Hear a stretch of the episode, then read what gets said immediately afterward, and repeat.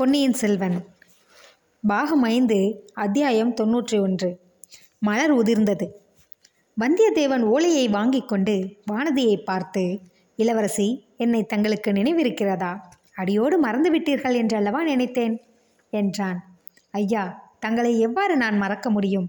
எனக்கும் என் கணவருக்கும் தாங்கள் செய்துள்ள உதவிகளைத்தான் எப்படி மறக்க முடியும்? என்றாள் வானதி. அதனாலே தான் நான் இல்லாத சமயம் பார்த்து தங்கள் திருமணத்தை நடத்தி கொண்டீர்களாக்கும் என்றான். வானதி குறும்பு புன்னகையுடன் ஆமாம் தாங்கள் இருந்திருந்தால் பொன்னியின் செல்வர் மகுடாபிஷேகத்தைப் போல் திருமணமும் நடந்திருக்கலாம் அல்லவா? தங்கள் சூழ்ச்சி செய்திருப்புகளோ என்னமோ அதை யார் கண்டது? என்றாள். நானா பொன்னியின் செல்வருக்கு மடா மகிடாபிஷேகம் நடக்காதபடி செய்தேன். பூங்குழலியிடம் போட்டி போட்டுக்கொண்டு தாங்கள் சிங்காதனம் ஏறுவதில்லை என்று செய்த சபதமல்லவா அதற்கு காரணம்? படகுக்கார பெண்ணுக்கு அதிர்ஷ்டம் அடித்தது. என் மீது குறைப்பட்டு என்ன பயன்? என்றான் வந்தியத்தேவன். அவளே அந்த அதிர்ஷ்டத்தை அனுபவிக்கட்டும். அதற்காக அவள் பேரிலும் எனக்கு குறையில்லை. தங்கள் பேரிலும் குறையில்லை. மகிழ்ச்சிதான் ஆனால் தங்களுடைய திருமணத்துக்கு நாள் குறிப்பிடும்போது மட்டும் நல்ல சோதிடராக பார்த்து நாள் குறிப்பிடச் செய்யுங்கள் என்றாள். குழந்தை ஜோதிடரையே நாள் வைக்க சொன்னால் போகிறது. தங்களுக்கெல்லாம் அவரிடத்திலே தான் நம்பிக்கை என்று வானதியை பார்த்து சொன்னான் வந்தியத்தேவன். வானதி களீர் என்று சிரித்துவிட்டு இளைய பிராட்டியை நோக்கி அக்கா இவர் குழந்தை ஜோதிடரை பற்றி சொன்னதும் ஒரு விஷயம் ஞாபகம் வருகிறது என்று சொல்லிவிட்டு மறுபடியும் கலகலவென்று சிரித்தாள். எதை நினைத்து கொண்டு சிரிக்கிறாய் வானதி? உன் வயிற்றிலே பிறக்கப் போகிற பிள்ளை மூன்று உலகத்தையும் ஆளப்போகிறான் என்று அந்த ஜோசியர் உளறினாரே அதை எண்ணி சிரிக்கிறாயா? என்றாள் குந்தவை. அதை ஏன் உளறல் என்கிறீர்கள் தேவி? அந்த ஜோசியம் பழிக்கப் போகிறது என்றான் வந்தியத்தேவன். வானதி தன்னை எறியாமல் ஏற்பட்ட கூச்சத்தில் சிரிப்பை அடக்கிக் கொண்டாள். பிறகு அக்கா நான் ஒன்று சொல்ல வந்தால் தாங்கள் பேச்சை வேறு பக்கம் திருப்புகிறீர்களே. குழந்தை ஜோதிடரிடம் நான் இளைய பிராட்டிக்கு தகுந்த கணவர் எங்கிருந்து வரப்போகிறார் என்று கேட்டேன். இந்த நிமிஷமே ஆகாசத்திலிருந்து வந்து குதித்தாலும் குதிப்பார் என்றார் ஜோசியர். மறு நிமிடம் இவர் ஜோசியருடைய சீடனுடன் சண்டையிட்டு கொண்டே உள்ளே வந்து குதித்தார். அந்த சம்பவத்தை நினைத்துச் சிரித்தேன் என்றாள் வானதி. குந்தவை பொங்கி வந்த சிரிப்பை அடக்கிக் கொண்டு கள்ள கோபத்துடன் போதும் உன் விளையாட்டு. அவசரமாக வந்திருக்கும் ஓலையை இவர் படிக்கட்டும் என்றாள். வந்தியத்தேவன் ஓலையை படித்தபோது அவனுடைய முகத்தில் தோன்றிய கவலை இரண்டு பெண்மணிகளும் கவனித்தார்கள். என்ன செய்தி கந்தமாறன் என்ன எழுதியிருக்கிறான்? என்று இளைய பிராட்டி ஆர்வத்துடன் கேட்டாள். தாங்களே படித்து பாருங்கள் என்று வந்தியத்தேவன் ஓலையை குந்தவையிடம் கொடுத்தான். ஓலையில் பின்வருமாறு எழுதியிருந்தது.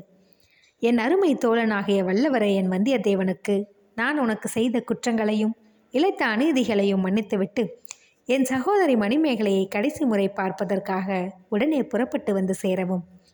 இளஞ்சம்புவரையன் கந்தமாறன். குந்தவை அதை படித்துவிட்டு ஒரு விதத்தில் இது நல்ல செய்திதான். மணிமேகலை அகப்பட்டு விட்டாள் என்று தெரிகிறது. என்றாள். அது என்ன? மணிமேகலை எங்கே போயிருந்தாள்? என்று வந்தியத்தேவன் வியப்புடன் வினவினான். மணிமேகலை பற்றிய செய்தி ஒன்றுமே தங்களுக்கு தெரியாதா? தெரியாது. தங்களை கேட்கவே எண்ணியிருந்தேன். நானும் சொல்ல விரும்பினேன். ஆனால் இவ்வளவு கல் நெஞ்சுடன் அவளை பற்றி விசாரிக்காமல் இருப்பவரிடம் எப்படி அவள் பேச்சை எடுப்பது என்று தயங்கினேன். தேவி மணிமேகலை விஷயத்தில் நான் கல் நெஞ்சனாவது எப்படி? அவளை பொறுத்தவரையில் நான் இறந்தனாக இறந்தவனாகி விட்டேன் அல்லவா? இல்லை அவளுக்கு தாங்கள் இறந்தவராகவில்லை. இரவு அவரம் பெற்ற அமரராகிவிட்டீர்கள். போகட்டும். இப்போதாவது மணிமேகலையை பற்றி சொல்லுங்கள். சொல்லுவதற்கே வருத்தமாயிருக்கிறது. செம்பியன் மாதேவி மணிமேகலை தம்முடன் இருக்கட்டும் என்று எவ்வளவோ சொன்னார். சம்புவரையர் அதற்கு இணங்கவில்லை. கந்தமாறன் எல்லை பாதுகாப்புக்கு போய்விடுவான் என்றும் தன் புதல்வியாவது தம்முடன் இருக்க வேண்டும் என்றும் வற்புறுத்தி அழைத்து சென்றார். கடம்பூர் மாளிகை எரிந்து போய்விட்டபடியால் பாலாற்றின் வடக்கரையில் புதிய மாளிகை கட்டிக்கொள்ள சக்கரவர்த்தியின் அனுமதியும் பெற்றுக்கொண்டு புறப்பட்டார். வழியில் வீரநாராயணபுரத்துக்கு அருகில் இரவு நேரத்தை கழிப்பதற்காக கூடாரம் போட்டுக்கொண்டு தங்கினார். மறுநாள் பொழுது விடிந்து பார்த்தால் மணிமேகலையை காணவில்லையாம். ஒருவேளை இங்கே திரும்பி ஓடி வந்து விட்டாளோ என்று பார்ப்பதற்காக ஆள் அனுப்பினார். இங்கே வரவில்லை என்று சொல்லி அனுப்பினோம். அது முதல் எங்களுக்கெல்லாம் ஒரே கவலையாக இருந்தது. ஒருவேளை வீரநாராயண ஏரியில் விழுந்து உயிரையே மாய்த்து கொண்டிருப்பாளோ என்று நினைத்து நினைத்து வருந்தினோம். நாலா திசையிலும் ஆள்கள் தேடிக்கொண்டிருப்பதாக செய்தி கிடைத்தது. கந்தமாறனுடைய ஓலையிலிருந்து மணிமேகலை இருக்கும் இடம் தெரிந்து அவளை கண்டுபிடித்து விட்டார்கள் என்று தோன்றுகிறது. அவளை நான் போய் பார்ப்பதிலே தான் என்ன பயன்? என்னை அவள் தெரிந்து கொள்ளப் போவதில்லை என்றான் வந்தியத்தேவன். இருந்தாலும் தாங்கள் அவசியம் போக வேண்டும். கடைசி முறையாக என்று கந்தமாறன் எழுதியிருக்கிறான். அதன் பொருள் என்னவோ தெரியவில்லை என்றாள் குந்தவை. அக்கா இவர் கொஞ்சமும் ஈவு இரக்கமற்றவர். மணிமேகலையின் அன்புக்கு கொஞ்சமும் பாத்திரமில்லாதவர். ஒவ்வொருவர் அன்புக்காக பெரிய சாம்ராஜ்யத்தையே தியாகம் செய்கிறார்கள். இவரோ ஒரு பிரயாணம் செய்வதற்கு கூட தயங்குகிறார் என்று வானதி ஒரு போடு போட்டாள். வந்தியத்தேவன் இளவரசி உலகத்தில் ராஜ்யங்கள் கொஞ்சமாகத்தான் இருக்கின்றன. ஆகையால் அன்புக்காக ராஜ்யத்தை தியாகம் செய்கிற காரியம் சிலராலே தான் முடியும். ஆனால் முதலில் தாங்கள் கூறியது உண்மையே. மணிமேகலையின் அன்புக்கு நான் சிறிதும் தகுதி இல்லாதவன் தெய்வத்தினிடம் வைக்க வேண்டிய காதலை அவள் என்னிடம் வைத்து விட்டாள் நான் தேவனல்ல குற்றங்குறைகள் உள்ள சாதாரண மனிதன். மணிமேகலையின் அன்பு கடவுளுக்கு அர்ப்பணமாக வேண்டியது என்றான். இருந்தாலும் தாங்கள் ஒரு தடவை அவளை போய் பார்த்துவிட்டு வருவதில் தவறொன்றுமில்லையே. கந்தமாறனும் கடைசி தடவையாக என்றுதானே எழுதியிருக்கிறான் என்றாள் இளைய பிராட்டி குந்தவை. நான் போக மாட்டேன் என்று சொல்லவில்லையே. போவதில் பயனுண்டா என்றுதான் சந்தேகிக்கிறேன். நான் அவளுக்கு இறந்து போனவன் ஆயிற்றே என்று தயங்குகிறேன். ஆயினும் கடைசி தடவையாக என்று கந்தமாறன் எழு எழுதியிருப்பதின் பொருள் நன்றாக விளங்கவில்லை. அப்புறம் அவளை பார்க்கக்கூடாது என்று கட்டுப்பாடு விதிக்கப் போகிறானா என்ன? அல்லது புத்த மதத்திரன் கன்னியா மாடத்தில் அவளை கொண்டு போய் சேர்த்துவிடப் போகிறானா? தாங்கள் ஒரு நாள் பிரயாணம் செய்தால் எல்லாம் தெரிந்து விடுகிறது என்றாள் இளைய பிராட்டி குந்தவை. வந்தியத்தேவன் பழைய அறையிலிருந்து வீரநாராயணபுரத்துக்கு ஒரு நாள் தான் பிரயாணம் செய்தான். ஆனால் முன்முறைகளில் போலன்றி இந்த தடவை அந்த ஒரு நாள் ஒரு யுகம் செல்வது போல் சென்றது. அவனுடைய உள்ளத்தில் அவ்வளவு நினைவுகளும் அனுபவங்களும் குமரிக்கொண்டிருந்தன முதன் முதலில் அவன் இந்த வழியாக தஞ்சை சென்றபோது எத்தனையோ இனிய காட்சிகளை கண்டான். எவ்வளவோ ஆகாச கோட்டைகள் கட்டினான். அவையெல்லாம் ஆகாச கோட்டைகளாக போய்விடலை நடக்க முடியாத பல காரியங்கள் நடந்தேறிவிட்டன. சோழ நாட்டின் செல்வக்குமாரரை தமிழகம் எங்கும் போற்றிக் கொண்டாடிய வீர இளவரசரை தன் கையில் வந்த சாம்ராஜ்ய மகுடத்தை இன்னொருவர் சிரசில் சூட்டி அதனால் மேருமலையை விட உயர்ந்த தியாக சிகரமாக விளங்கும் பொன்னியின் செல்வரை அவன் உயிர் நண்பராக பெற்றான். அத்தகைய பொன்னியின் செல்வர் போற்றி வணங்கும் இளைய பிராட்டியின் இதயத்தில் இடம்பெற்றான் ஈழ நாட்டிலுள்ள சோர சைனியத்தின் மாதண்ட நாயகன் பதவியை அடைந்தான். இவ்வளவும் தன் சாமர்த்தியத்தினால் என்று சொல்ல முடியுமா? ஒரு நாளும் இல்லை. கடம்பூர் மாளிகைக்கு அன்றிரவு தான் தற்செயலாக போய் சேர்ந்ததும் அங்கே சிற்றரசர்கள் செய்த சத்தியாலோசனையை அறிந்ததும் பின்னால் தொடர்ந்த நிகழ்ச்சிகளுக்கெல்லாம் காரணமாயின. இந்த எட்டு மாத காலத்துக்குள் எவ்வளவு எவ்வளவோ காரியங்கள் நடந்துவிட்டன. அவற்றில் சில முக்கியமானவை.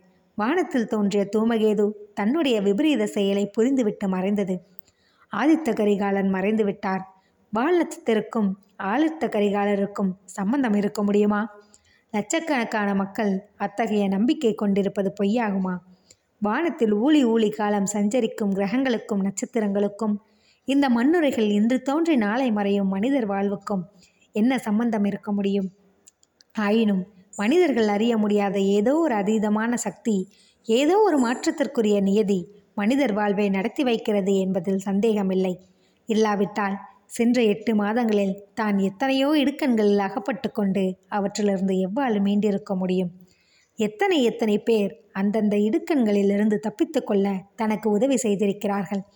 அவர்களெல்லாம் அந்தந்த சமயத்தில் தனக்கு உதவி புரிவதற்காக கொண்டு வந்து சேர்த்தது யார்? அந்த அதிசயமான சக்தியை தான் பெரியோர்கள் இறைவன் என்று போற்றி வணங்குகிறார்களா? சிவன் திருமால் மகாசக்தி என்றெல்லாம் பெயர் கொடுத்து பாடி பரவுகிறார்களா? மிக மிக நெருக்கடியான சந்தர்ப்பங்களில் அவனுக்கு எதிர்பாராத விதமாக கிடைத்த உதவிகளை நினைத்தபோது வந்தியத்தேவனுக்கு ஒரே வியப்பாயிருந்தது உதவி செய்தவர்களை நினைத்த போது உள்ள முருகியது கந்தமாறன் பின்னால் செய்த உதவியை என்றும் மறக்க இயலாது. ஆழ்வார்க்கடியான் அவனுக்கு எவ்வளவோ சகாயம் புரிந்தான். மோகினி உருக்கொண்ட ராட்சசி நந்தினியும் அவனுக்கு உதவினாள். அவனிடம் இளைய பிராட்டி இன்னமும் கொண்டிருக்கும் உள்ள கனிவை நினைத்து நினைத்து அவன் வியந்தான். ஓடக்கார பெண் பூங்குழலி செய்திருக்கும் உதவியை ஈரேழு பிறவிகளிலும் மறக்க முடியாது. அவள் சோழ சாம்ராஜ்ய சிங்காதனத்தில் வீற்றிருக்க தகுதி வாய்ந்தவளை. சேந்தனமுதனாக முதலில் அவன் அறிந்த உத்தம சோழர் செய்த உதவியை என்னவென்று சொல்வது? அதற்கு ஈடு இணை உண்டா? அவரை வைத்தியர் மகனின் ஈட்டியிலிருந்து காப்பாற்றியதனால் தன் நன்றிக்கடனை செலுத்தி விட்டதாகுமா? ஒரு நாளும் இல்லை. தன் உடலில் உயிர் உள்ள வரையில் சோழ குலத்துக்கு தான் தொண்டு செய்வதன் மூலமாக அந்த குலத்துக்கு தான் பட்ட கடனை தீர்க்க முடியும். அப்புறம் தனாதிகாரி பெரிய பழுவேட்டரையர் தமது நெடிய திருமேனியில் அறுபத்தி நாலு போர்க்காயங்களை தாங்கிய அந்த மகா வீரரை பார்க்க கொடுத்து வைத்தால் அதுவே தான் செய்த பெரும் பாக்கியம் என்று அவன் நினைத்திருந்த காலம் உண்டு. அவரை பார்த்தும் அல்லாமல் அவருடைய அனாவசியமான கோபத்துக்கும் துவேஷத்துக்கும் அவன் உள்ளாக நேர்ந்தது. கடைசியாக அவ்வளவுக்கும் அவர் பரிகாரம் செய்துவிட்டார். தான் எறிந்த கத்தி குறித்தவரை ஆதித்த கரகாரரை கொன்றுவிட்டதாக ஒப்புக்கொண்டு அவனை விபரீதமான பழியிலிருந்தும் கொடுந்தண்டனையிலிருந்தும் காப்பாற்றினார். அவரல்லவோ மகான் இனி அவருக்கு எந்த விதத்தில் அவனுடைய நன்றியை செலுத்த முடியும்? இவர்கள் எல்லாரும் இருக்கட்டும். அந்த பேதை பெண் மணிமேகலை அவள் எதற்காக இவனிடம் இத்தகைய தெய்வீகமான அன்பு வைக்க வேண்டும்? ஏன் இப்படி பைத்தியமாக வேண்டும்? இவனை காப்பாற்ற வேண்டி கொலை குற்றத்தை தான் ஏற்றுக்கொள்ள ஏன் முன்வர வேண்டும்? எல்லாம் அந்த மூடன் கந்தமாறனால் வந்த வினை. முதலில் கந்தமாறன் மணிமேகலையிடம் இவனை பற்றி இந்திரன் சந்திரன் அர்ஜுனன் மன்மதன் என்றெல்லாம் புகழ்ந்திருக்கிறான். அப்போதே அந்த பேதை பெண் அவளுடைய உள்ளத்தை பறிகொடுத்து விட்டாள் போலும். அதெல்லாம் வந்தியத்தேவனுக்கு தெரியாது. என் தங்கையை நீ மறந்துவிடு. பெரிய இடத்தில் அவளை கொடுக்கப் போகிறோம் என்று கந்தமாறன் சொன்னதும் வந்தியத்தேவன் உண்மையாகவே அவளை மறந்துவிட முயன்றான். இளைய பிராட்டியை சந்தித்ததும் அதற்கு துணையாயிருந்தது ஆனால் மணிமேகலையோ தன் மனதை மாற்றிக்கொள்ளவில்லை மாற்றிக்கொள்ள முயலவும் இல்லை.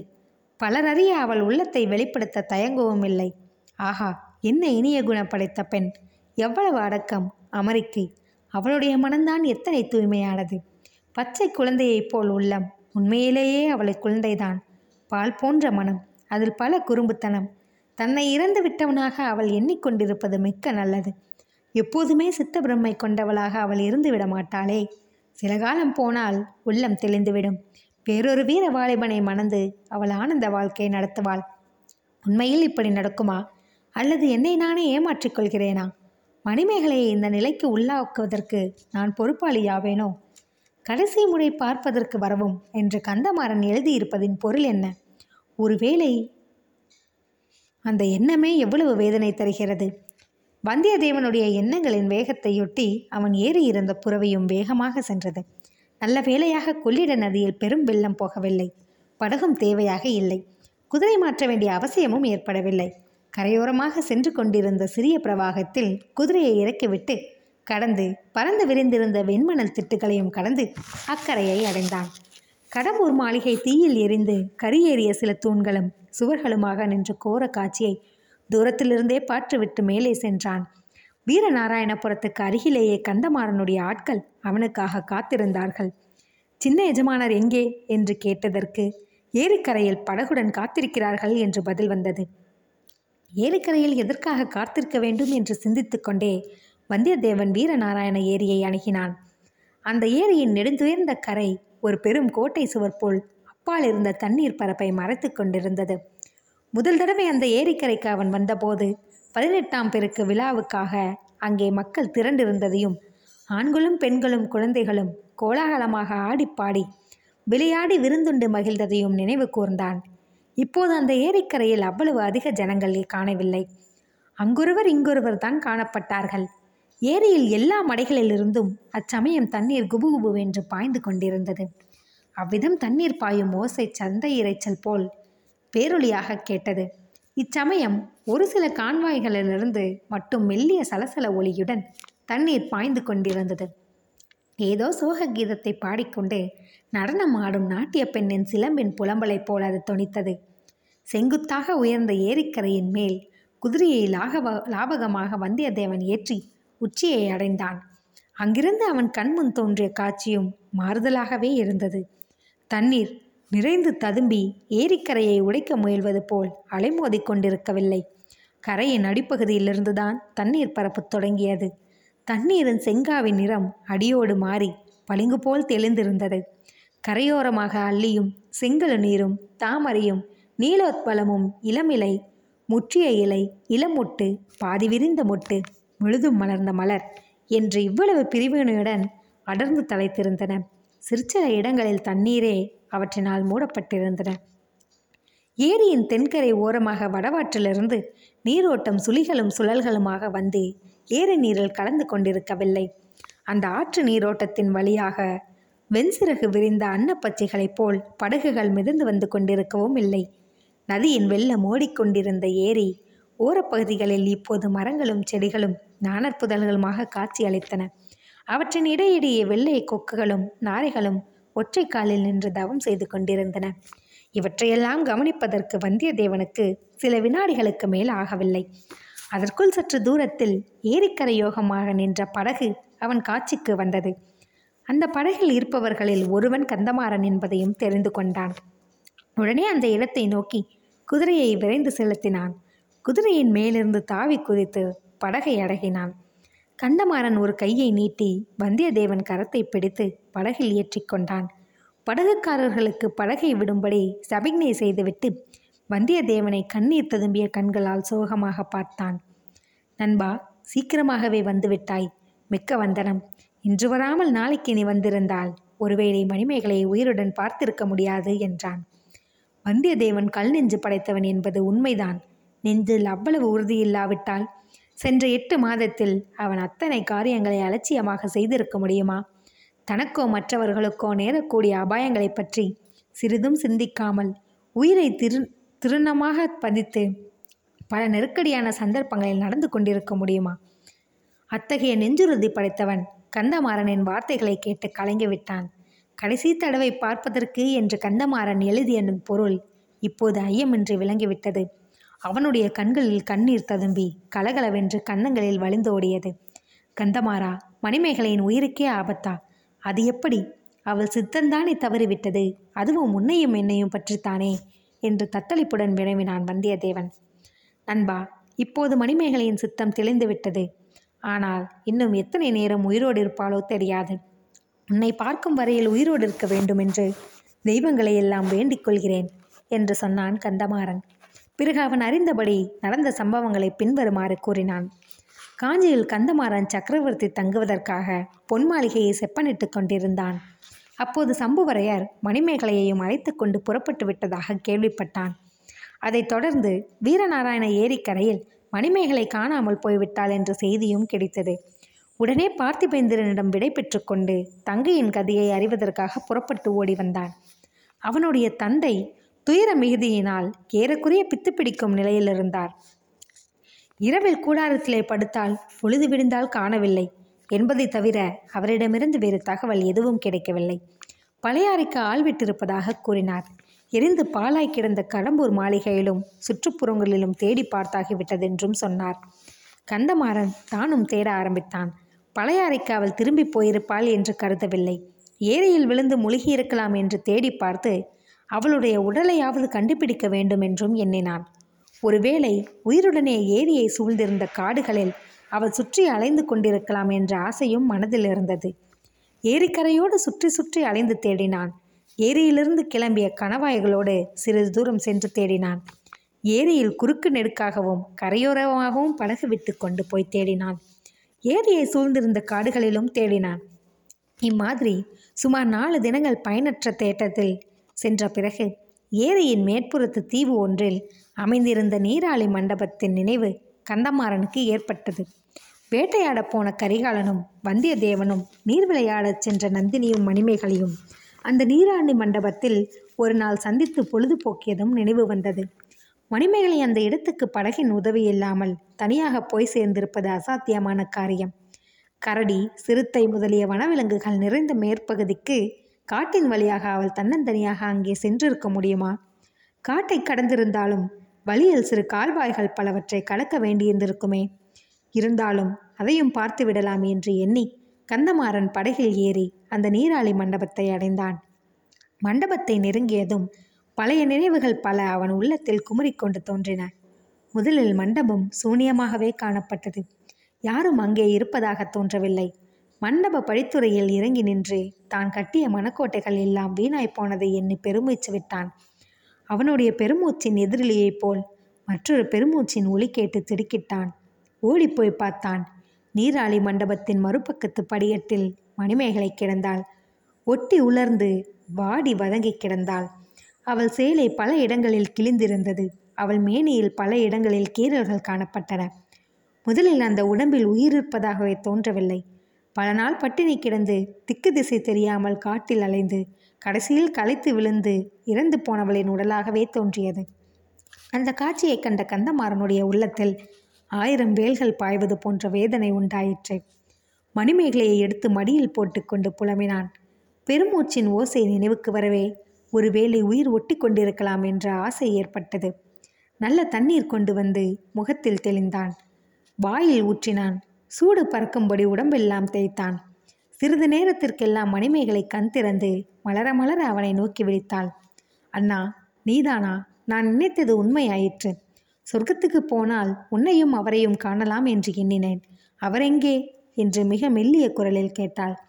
கந்தமாறன் பொங்கி வந்த அழுகையை சிரமப்பட்டு அடக்கிக் கொண்டு வருவார் அம்மா வருவார் என்றான். மணிமேகலை தான் சொர்க்கத்திலே இருப்பதாக எண்ணுகிறாள். கந்தமாறனையும் சொர்க்கத்தில் பார்ப்பதாகவே கருதுகிறாள். வந்தியத்தேவனை பற்றி விசாரிக்கிறாள் என்பதையெல்லாம் கந்தமாறன் அறிந்து கொண்டான். அவளுக்கு மன அதிர்ச்சி ஏற்படாதபடி அவளுடைய நம்பிக்கையையொட்டி பதில் கூறி சமாளித்தான். இதன் பிறகு மணிமேகலையின் உடம்பில் மேலும் உயிர்த்தளிர்க்க செய்வதற்கு தான் செய்த முயற்சிகளை பற்றியும் அவசரமாக ஓலை எழுதி வந்தியத்தேவனுக்கு அனுப்பி வைத்தது பற்றியும் இளஞ்சம்புவரையன் கந்தமாறன் கூறினான். கடைசியாக நண்பா நீ என் ஓலையை மதித்து வந்ததற்காக என் மனதில் எழும் நன்றியை சொல்ல முடியாது. மணிமேகலை இனி அதிக காலம் ஜீவித்திருக்க மாட்டாள். அணையும் தருவாயில் உள்ள தீபச் சுடரை தூண்டிவிட்டால் சிறிது நேரம் எரியும் அல்லவா அதுபோலத்தான் அவள் உயிர் சுடர் பிரகா பிரகாசிக்கிறது. முக்கியமாக உன்னை காணும் ஆசையே அவளை இன்னும் உயிரோடு வைத்திருக்கிறது. நாம் எல்லோரும் சொர்க்கத்தில் இருப்பதாக அவள் நம்பியிருக்கிறாள். மாறாக நீ எதுவும் சொல்ல வேண்டாம். அவளை பார்த்ததும் உனக்கு துக்கம் உண்டாவது இயல்பே. அதையும் நீ கட்டுப்படுத்தி கொண்டு முகமலர்ச்சியுடன் பேச வேண்டும் என்று வேண்டிக் கொண்டான். படகி நீராளி மண்டபத்தை நெருங்கிவிட்டது. யாழிசையும் மெல்லிய குரலில் பாட்டிசையும் கலந்து கேட்டன. வந்தியத்தேவன் கந்தமாறனை நோக்கினான். ஆம் நம்பா மணிமேகலை தான் யாழிசையுடன் சேர்ந்து பாடிக்கொண்டிருக்கிறாள் என்றான். படகிலிருந்து அவர்கள் இறங்கினார்கள். மணிமேகலை பாடுவது என்ன பாடல் என்பதை வந்தியத்தேவன் கவனமாக காது கொடுத்து கேட்டான். முன்னொரு சமயம் அதே நீராளி மண்டபத்தில் அவள் யாழிசையுடன் பாடிய அதே பாடல்தான். இனிய புனல் அருவிதவள் இன்பமலை சாரலிலே கனிகுலவும் மரநிழலில் கரம் பிடித்து உகந்ததெல்லாம் கனவுதானோடி சகியே நினைவுதானோடி. புன்னை மர சோலையிலே பொன்னுளிரும் மாலையிலே என்னை வரச் சொல்லி அவர் கண்ணல் மொழி பகர்ந்ததெல்லாம் சொப்பனந்தானோடி அந்த அற்புதம் பொய்யோடி. கட்டுக்காவல் தான் கடந்து கல்லறை போல் மெல்ல வந்து மட்டில்லாத காதலுடன் கட்டி முத்தம் ஈந்ததெல்லாம் நிகழ்ந்ததுண்டோடி நாங்கள் மகிழ்ந்ததுண்டோடி. பாடல் முடிகிற வரையில் வந்தியத்தேவன் படிக்கட்டிலேயே காத்து கொண்டிருந்தான். முடிந்தவுடன் படிகளில் ஏறி மண்டபத்தை அடைந்தான். மணிமேகலை அவனை பார்த்ததும் யாழை கீழே உருட்டிவிட்டு எழுந்திருக்க முயன்றாள். உடலில் பலமில்லாமையால் கால்களை ஊன்றி நிற்க முடியாமல் தள்ளாடி விழ பார்த்தாள். வந்தியத்தேவன் பாய்ந்து சென்று அவள் கீழே தரையில் விழாமல் தாங்கிக் கொண்டான். மெல்ல மெல்ல அவரை உட்கார வைத்து தானும் உட்கார்ந்து கொண்டான். மணிமேகலையை தன் மடியில் சாத்திக் கொண்டான். மணிமேகலை அடிக்கடி அவன் முகத்தை அன்னார்ந்து பார்த்தாள். அவன் வந்தியத்தேவன் தானா? அவள் படுத்திருப்பது அவனுடைய மடியில் தானா என்பதை பலமுறை பார்த்து உறுதி செய்து கொண்டதாக தோன்றியது. என் அண்ணன் என்னை ஏமாற்றவில்லை.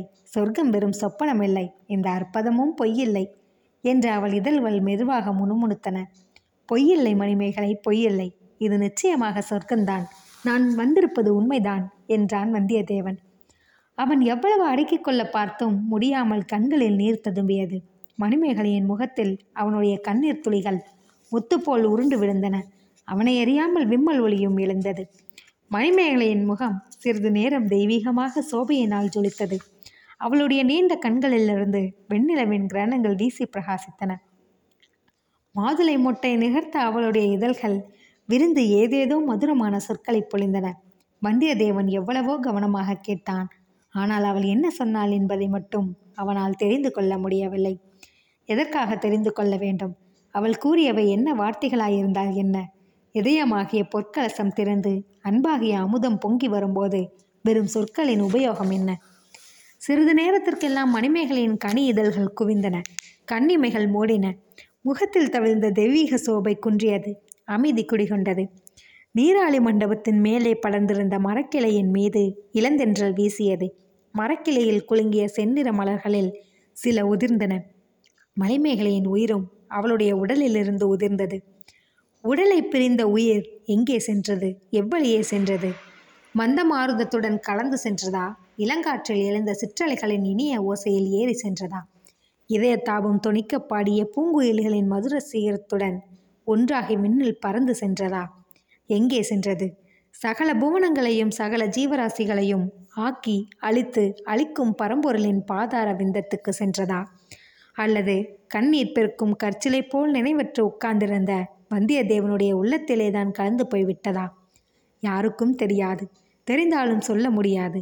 ஒன்று மட்டும் நிச்சயம். வேடிக்கையும் விளையாட்டும் குறும்பும் குதூகலமும் துணிவும் துடுக்கும் துணிச்சலும் உருக்கொண்டவனாக இருந்த வந்தியத்தேவனை இனி நாம் காணப்போவதில்லை. கனிந்த உள்ளமும் கருணையும் விவேகமும் வந்தியத்தேவனை அந்த கணத்தில் வந்தடைந்தன. மணிமேகலை ஆகிய தெய்வம் அவன் இதய கோவலில் குடிகொண்டாள். இனி அவன் எங்கே சென்றாலும் என்ன காரியம் செய்தாலும் அந்த தெய்வம் அவனுக்கு துணை புரியும். வல்லவரையன் வந்தியத்தேவன் நல்ல பணிகள் பல செய்ய வல்லவனாவான். அவனை அறிந்த அனைவராலும் வந்தனை செய்வதற்கு உரியவனாக விளங்குவான். வீரனே உன்னிடமிருந்து தற்சமயம் விடை பெற்றுக் கொள்கிறோம். உன் துயரம் நிறைந்த சிந்தனைகளில் நாங்கள் குறுக்கிட விரும்பவில்லை. அருள்மொழிவர்மனின் அருமை நண்பனே நீடூழி நீ வாழ்வாயாக. வீர தமிழரின் மரபில் உன் திருநாமம் என்றும் நிலைத்து விளங்குவதாக. பொன்னியின் செல்வன் நிறைவடைகிறது.